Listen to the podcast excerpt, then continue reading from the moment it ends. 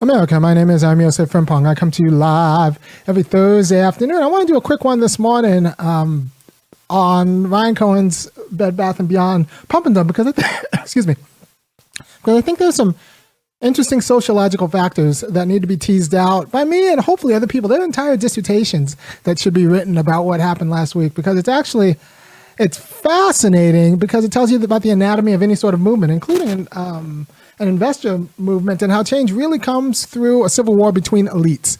I suggested this yesterday in my uh, um, in my regular show, but I, I want to put a little bit of hard detail into how that works when I say that change really comes as a civil war between elites.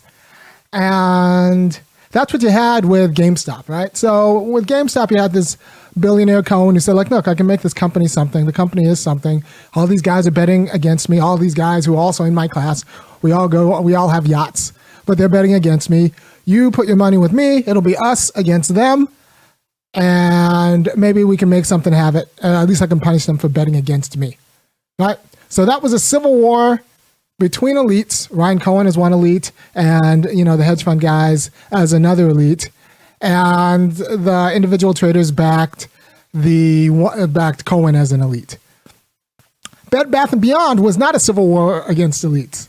that was um, that was all the elites were on the same side, and the people tried to overthrow the elites, and the elites won, right? Because that you can't, you don't lead a revolution by overthrowing elites.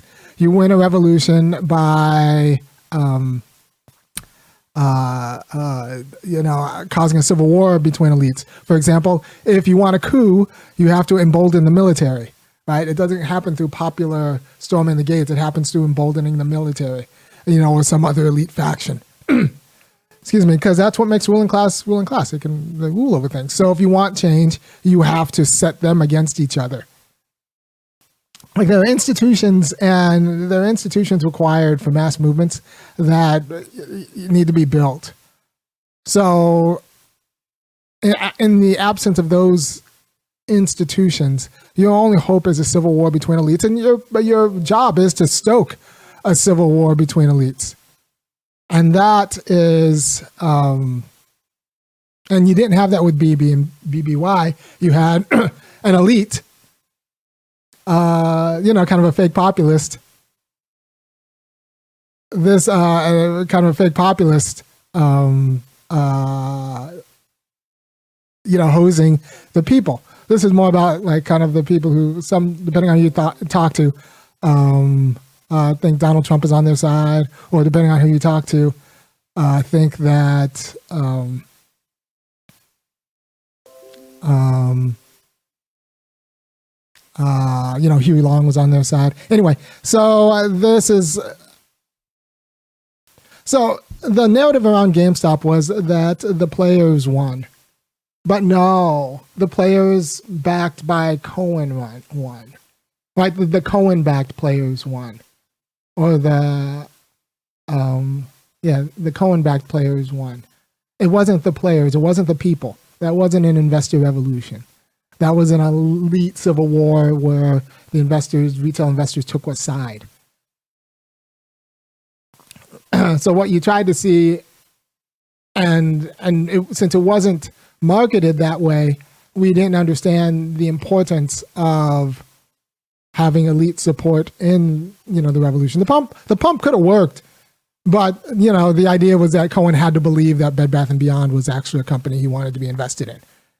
Um, but since he probably knows that the company is going to the toilet, he decided that instead of instead of going uh, instead of saying, "Well, I made a mistake and I just want to get out because Bed Bath and Beyond's going to the toilet," he decided, well, use this opportunity. He turned his loss into a win and used the opportunity to pump a lot of people for their cash and fatten his own uh, pockets. now, if I were you, and I'm not a financial expert, but I'd start betting against all. Like I, I don't think he understands.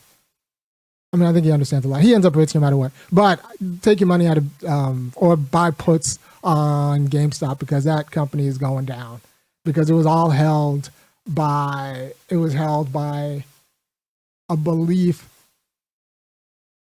I want to say not in the moral rectitude of Cohen, but a little bit in the in the rectitude of Cohen. So like that's that's that's going to go down because you can put your money in other places, and people are going to put their money in places that, that, that where the CEO didn't like orchestrate a screwing of not just them, their people. Because I got out early enough that I didn't lose money, but um, a lot of good people did, and they didn't really have to.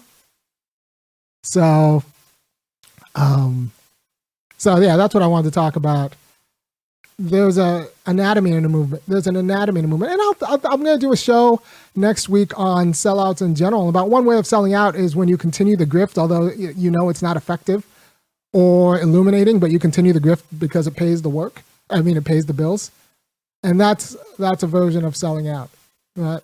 So, uh, real quick, what's the take-home point from this video? There's a distinction between the BBY squeeze and the GameStop squeeze. The GameStop squeeze had elite backing insofar as you know Cohen believed in the company, and that's the only reason it worked. It didn't work because of anything that retail investors did. It worked because Cohen actually believed in the company, and he just needed retail investors to back him. The BBY squeeze didn't work. Same energy on the ground, uh, or sufficiently enough energy on the ground, but Cohen didn't believe in the company, and he's the elite, so his opinion matters, right? So, and, and we got to get away from this idea that you can do things without like movement that progress comes with anything short of an elite civil war. Um, and so we should be in the business of fomenting elite civil wars.